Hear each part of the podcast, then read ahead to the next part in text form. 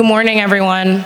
Our reading for this morning is from John chapter 3, verses 22 to 35. After this, Jesus and his disciples went into the Judean countryside, and he remained there with them and was baptizing.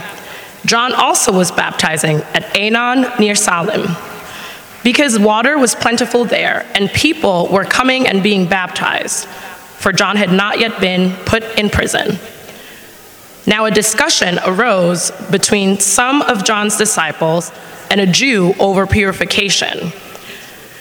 And they came to John and said to him, Rabbi, he who was with you across the Jordan, to whom you bore witness, look, he is baptizing, and all are going to him.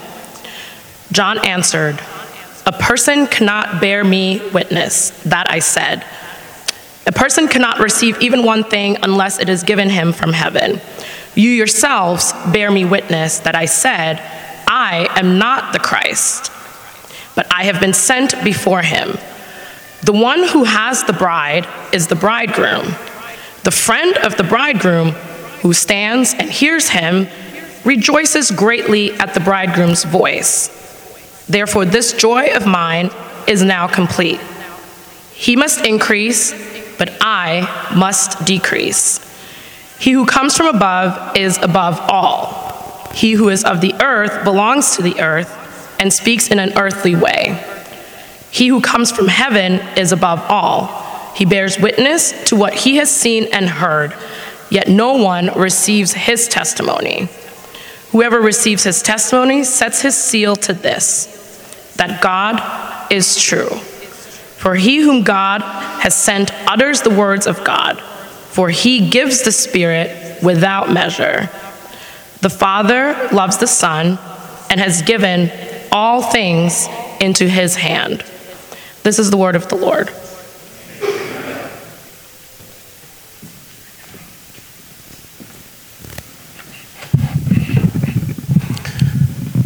Today, friends, um, we will put a pause on our faithfulness in the city sermon series. Um, this week, um, Pastor Duke has been out sick, and so today he's out as well. Um, but we have a guest preacher today, and Chuck Garrett is a longtime friend of our church, and he's an ordained minister in our denomination. Uh, he currently serves as executive director to uh, ministry uh, to the state, in which he's a founder of. And so this ministry ministers um, to governments here in the government here in Washington, D.C., in our state capitals, and also uh, in our international capitals around the world. Chuck lives in Mort Adams Morgan uh, with his wife Debbie. Some of you guys know Debbie, uh, co-leader of our mom, one of our moms groups. Uh, and each week, Chuck and Debbie have had the privilege of hosting our Adams Morgan's uh, na- neighborhood group in their home for many, many, many years. And so the Lord has used them greatly in the life of our church, in the life of our city, and now around the world. Uh, so, Chuck, it's our pleasure to have you here today to open up God's word uh, to us and, and to bless us through it. Just show him some love.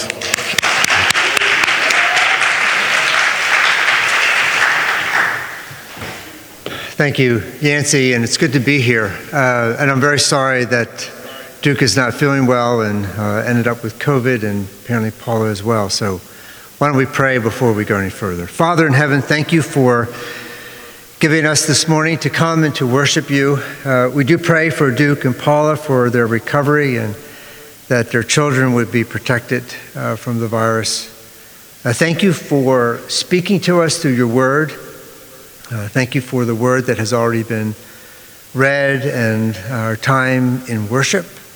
Uh, we pray that now, as we look into your word, as we spend time uh, trying to better understand it, how it applies to our lives, we ask that your Holy Spirit would be at work. Uh, protect us. Uh, protect us from Satan's schemes. Protect me from saying things that would not uh, add or help Help us better understand what it is that you're saying to us. And we pray that in all these things that you would be honored and glorified. In Christ's name, amen.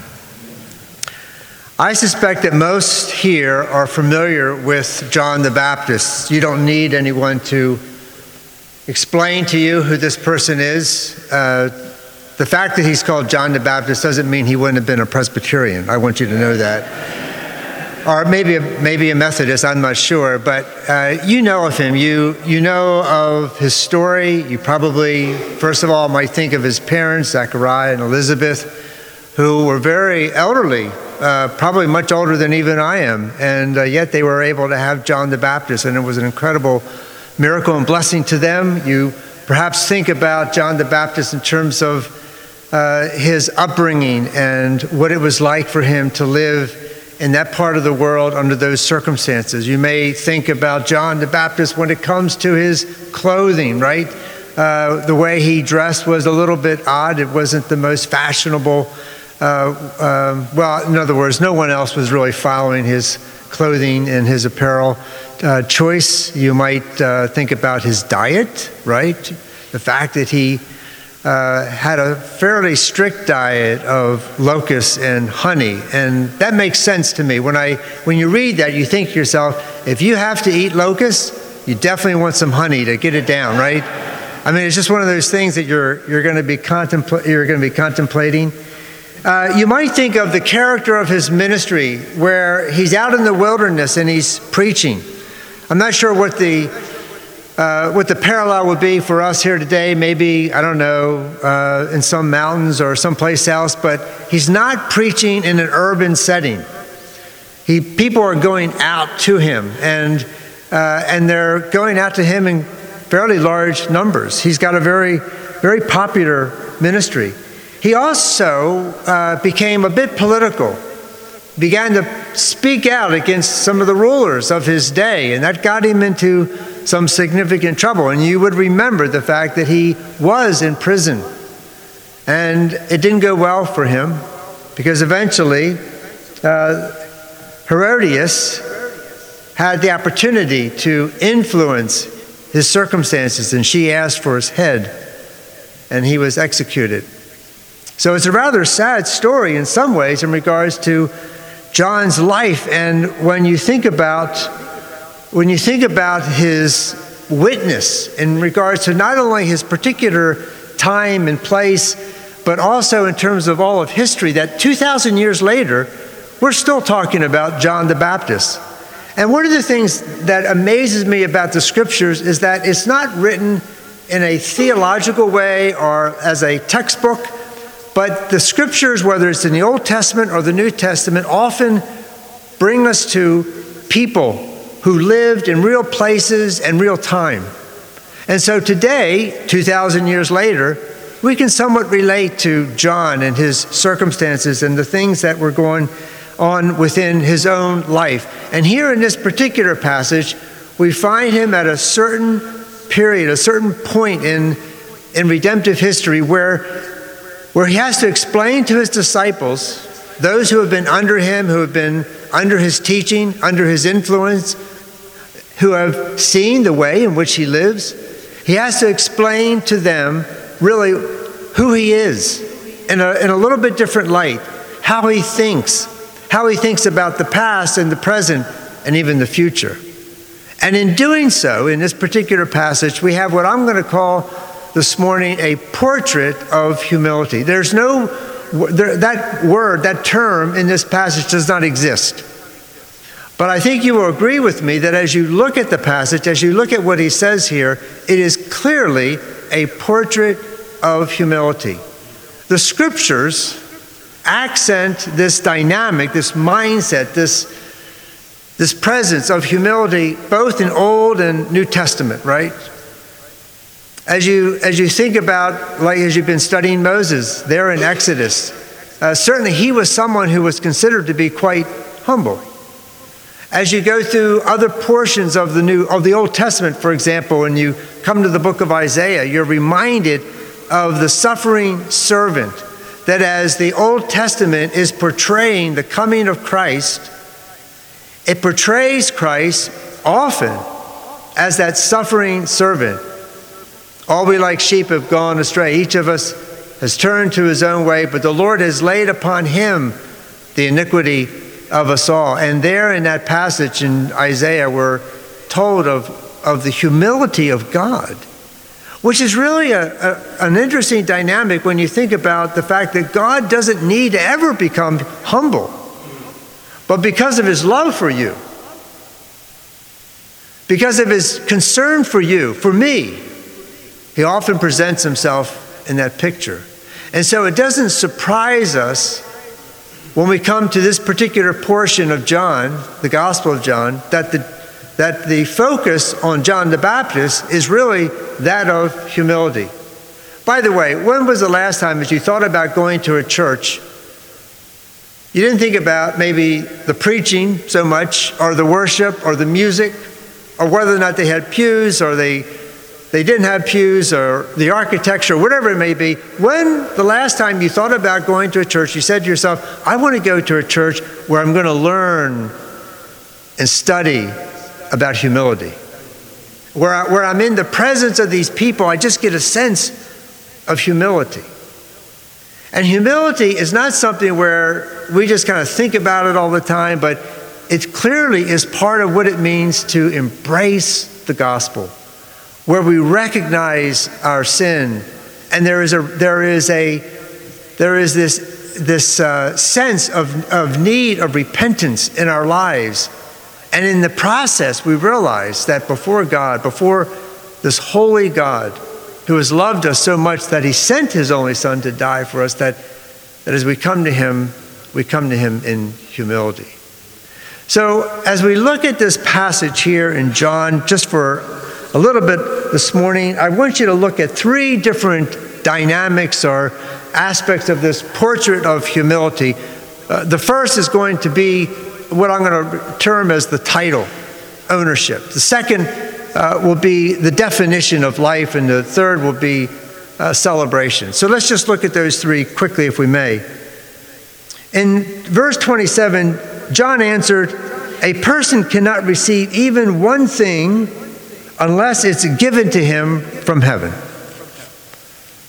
Now, to be honest with you, having been in ministry uh, since 1979, so that's after the Civil War, by the way, and so I know you're thinking, "Oh, this guy's really old. Like, uh, I wonder if he needs help getting down the stairs here." I, so I've been in the I've been in the ministry long enough to know different dynamics of of what it looks like to be in the pastorate and and uh, what it looks like to be in the kind of ministry I am now. And I'm going to tell you up front that there is a tendency, whether you like it or not, to own the ministry. Right? As a, as a pastor, as someone who's, who's involved in, in ministering to people, there is a tendency to really own the ministry and to think that it is my ministry. And it's not unusual for us as pastors to refer to the church as, that's my church right? And you don't really mean that you own the church, but there is a little bit of that, you know, and you get up in the morning and you go about things and and you're working with the, the dynamics of the ministry and all the different particulars and little increments at a time, you begin to own the ministry. And if you recall, as this passage was read, there comes to a point where you're asking yourself, were, were the disciples of John thinking competitively, right, in regards to what was taking place at that point in time? That is, look, he says, you know, the guy, the guy that you've been around, this Jesus, it looks like to me that he's gaining more people than, than we are. And by the way, I kind of thought we owned this territory. I thought the people were coming to listen to you, and we were working, we've been working really hard to bring in the people to come to you and to take care of their needs, etc. And now all of a sudden it looks like things are kind of moving over in this direction. And John immediately picks up the question of, well, who actually owns the ministry? Who does it belong to? And what does he say? He says, well, it doesn't belong to me. It comes from heaven, guys. This is not our ministry. It was never to be our ministry. It belongs to heaven. And when I think when I think about what John says there, he is echoing what I hear from the lips of King David back in 1 Chronicles chapter 29. And in 1 Chronicles 29, if you look at that, in verse 10, this is David before the, the people and the leadership of Israel. It is very much that last season of his life before he dies, and the kingdom is handed over to his son Solomon. And he wants to prepare things so that when he dies, there will be the resources to build the temple that he could not build, that God said, You will not be the one to build the temple, but your son Solomon will. And so he makes sure that there's all the resources there. And so now he's coming before the people, and all the things have been given the gold and the silver and all the precious things. And, and it's an enormous amount of wealth that has been collected to build this temple. But this is what he says in verse 10 of chapter 29 of First Chronicles. And therefore David blessed the Lord in the presence of all the assembly.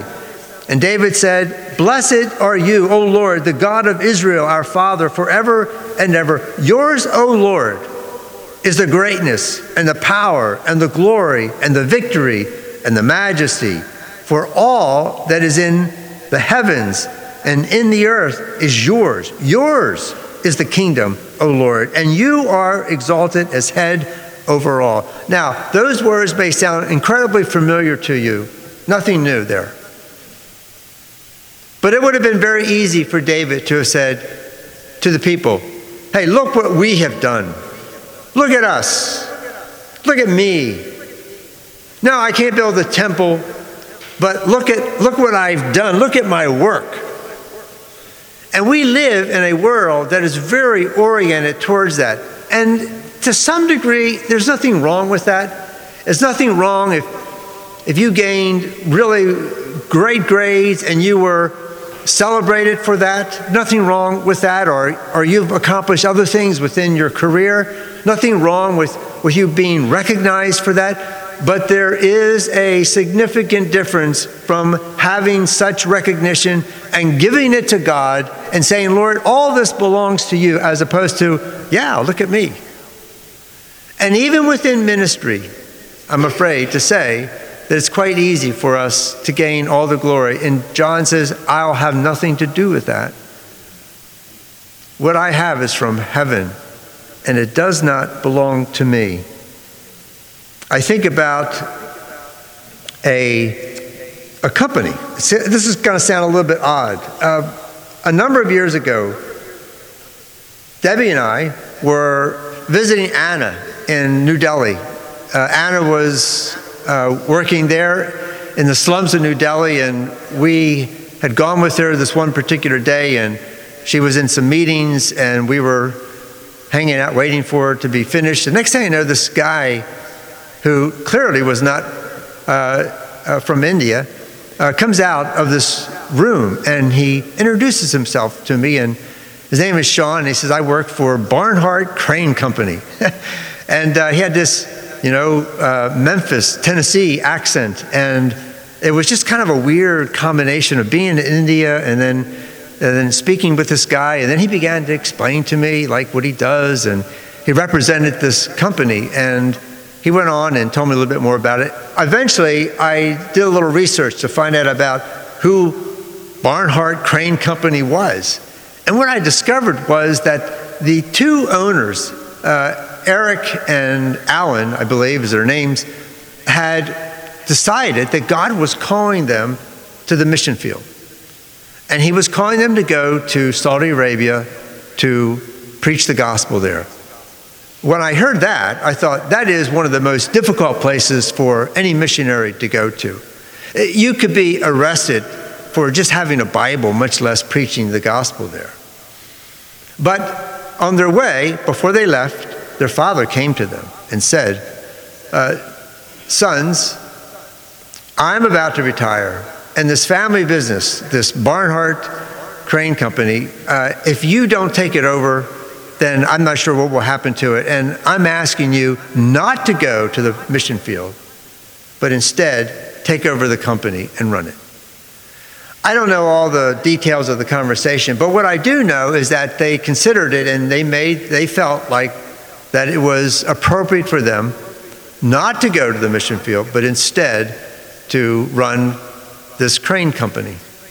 I suspect that it was a crane company that maybe brought in a few hundred thousand dollars or so a year, maybe even a million. I, I think that might be an exaggeration. It wasn't like a large crane company. But Alan says to himself, This could be poison for me spiritually. I'm, I'm paraphrasing. And so he sat down, he goes through the scriptures. He's concerned that his life is going to be so consumed by his career, this, this career path that he's decided to do for the sake of his family because he loved his father. And so he goes through the scriptures and he's reading all the passages that talk about just the danger of money and wealth and worldly things. And he says, Lord, I don't want to, I don't want to be that way. I don't want to fall into that. And if this, if this company really takes off, I want to make sure that we're not just sort of grabbing all the gusto that we can. And so he makes this commitment to God. And so in the first year of the business that he and his brother take over, they were able to give to missions $50,000.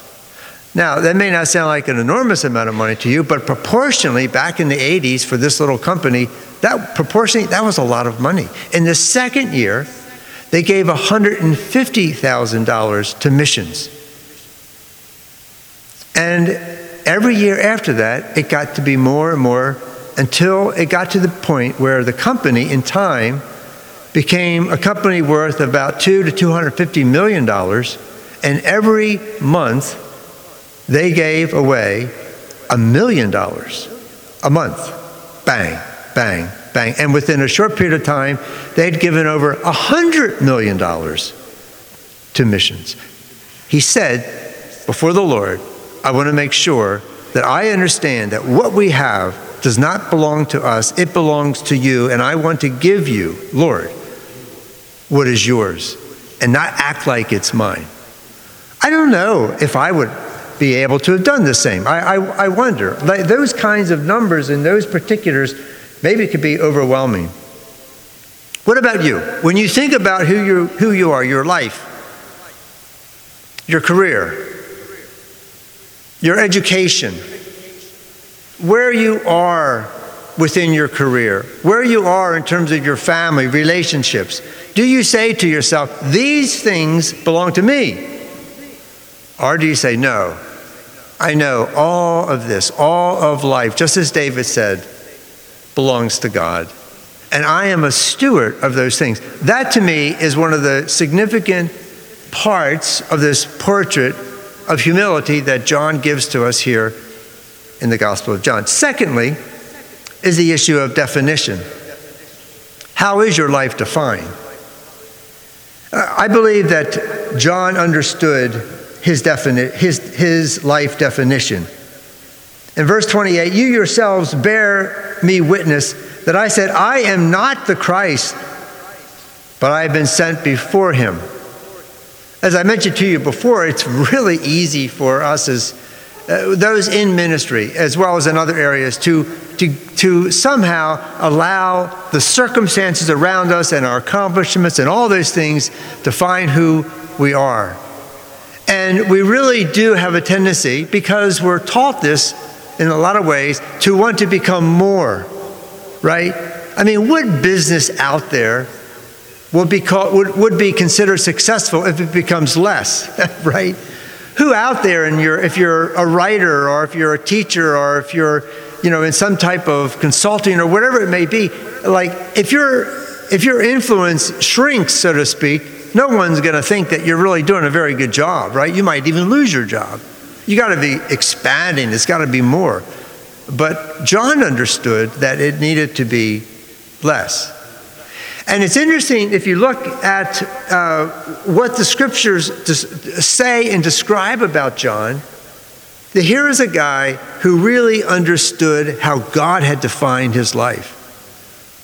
If you look at Isaiah chapter 40, it's that we call it the pivotal passage there in, in the book. In chapter 40, it, begun, it begins with the words, Comfort, comfort my people, says your God. Now, before we go any further, I want you to go back with me again, maybe 2,000 years with John. You've got Zechariah, you got Elizabeth, his mom, his dad. His dad's in the ministry. Uh, probably his mom, you know, she's, she's doing all kinds of things for the ministry.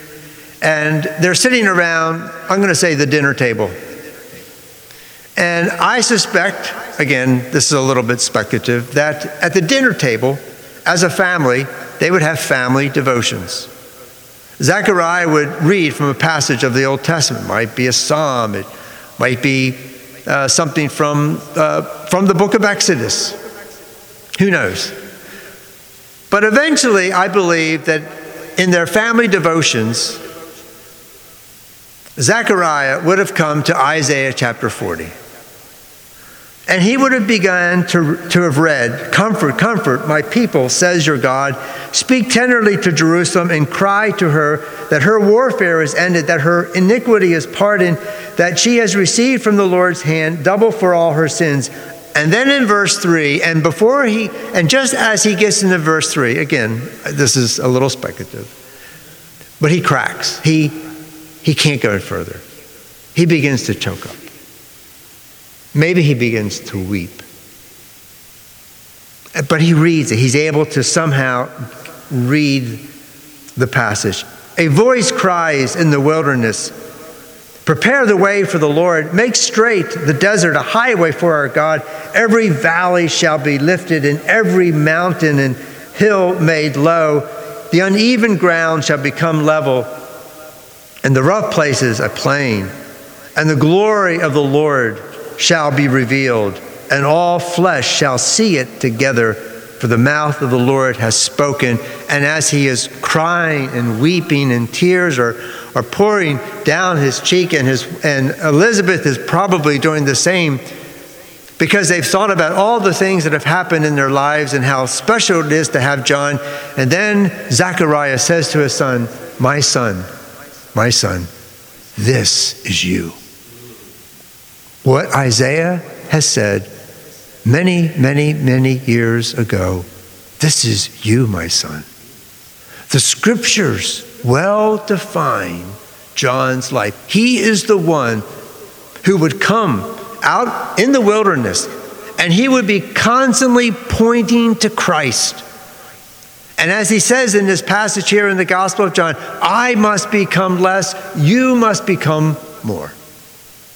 That, my friends, is the definition, is part of the definition of humility, where you realize that your life is defined not by your career, not by your wealth, not by your accomplishments, not by all the things that you have gained over the course of time, but by the scriptures, by the gospel. And that's a really different mindset. And again, it doesn't mean that you don't accomplish things and you're not successful and you don't try to do more within your life and career, etc. It doesn't mean that the desires that you have are wrong or somehow evil. No, it just means that proportionately you realize that those are not the things that define your life. And John understood that. And so he says to his disciples, I must become less. And Jesus must become more. I must become less, and Jesus must become more. And then, thirdly, thirdly, we have the issue of celebration.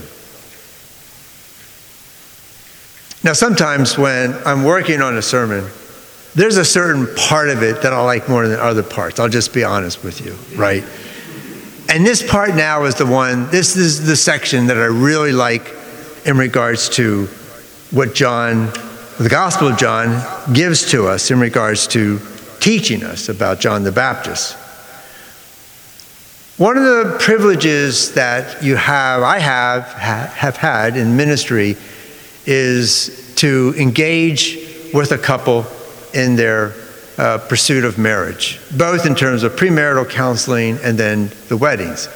Uh, I was at an event last night with a friend who finished 30, almost 40 years of ministry, and, and uh, there was a large gathering of his church. And I think he mentioned last night that he had done like 80 weddings, and it made me wonder, well, how many have I done over the last 40 some years? And I'm not really sure. I haven't counted, but I've done a lot. And if I haven't done 80, maybe close to 80. And so I, uh, I, I was thinking about different weddings and like some of the, oh, just how, how different they are. And they're all beautiful, right? And sometimes the weddings are very, very simple. And, and uh, it's just going to be a simple wedding with a few people and a small little reception, and that will be it.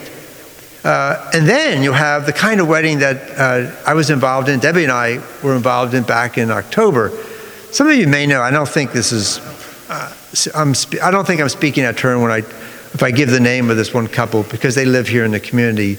Uh, Jesse and Ruth Burns is their name, and uh, I've known Jesse for some years. I think the, uh, I, they do go to Meridian or Grace downtown, and they had asked if I would be involved in uh, their premarital counseling. Debbie and I did that, and then we did their wedding uh, in Chicago.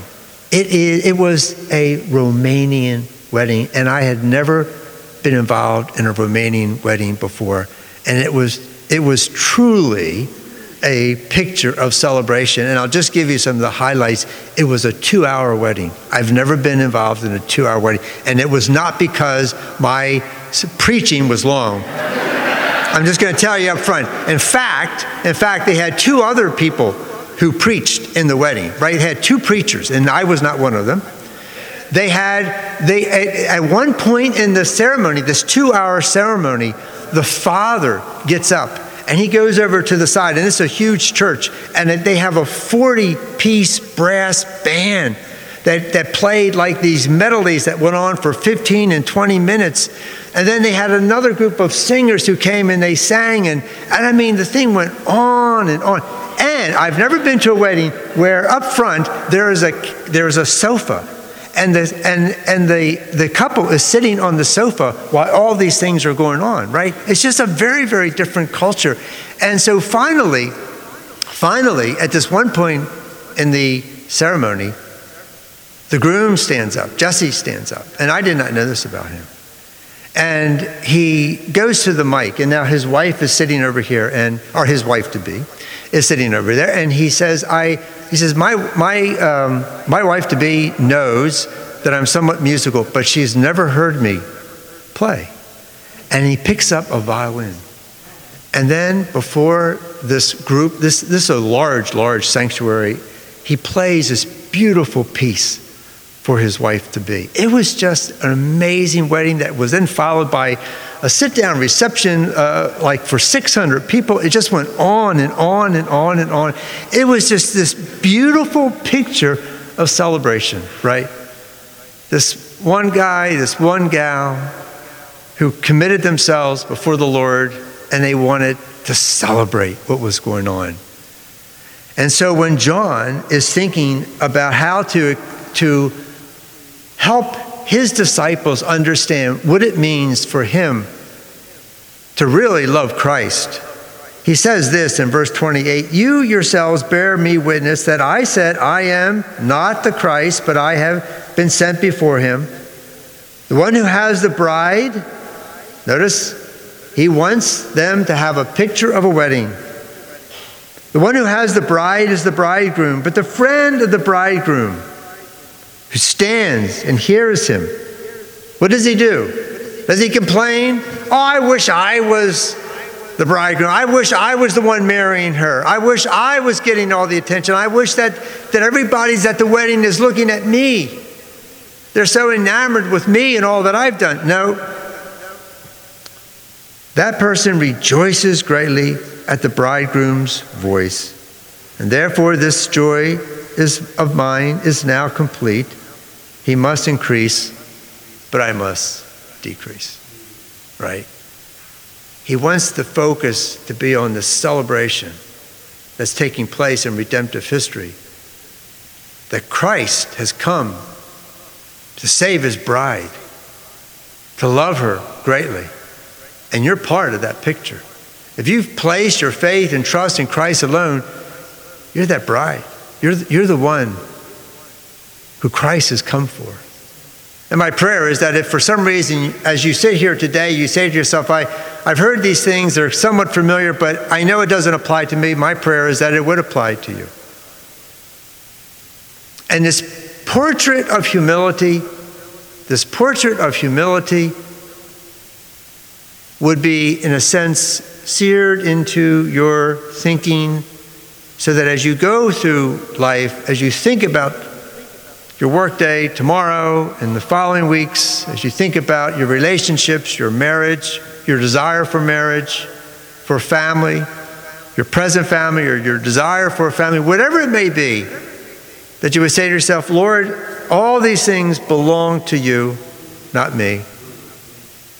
You're the one who defines my life in the gospel. And it is my desire to live a life that is going to celebrate all that you are, all that you've given me. Not for my glory, but for Christ's glory. May the Lord bless us as He enables us by His Spirit to have an understanding of this portrait of humility and to apply it to our lives. Pray with me. Father in heaven, thank you for giving us this morning for this time of worship. Again, we ask God that you would work within our lives for your glory. In Jesus' name, amen.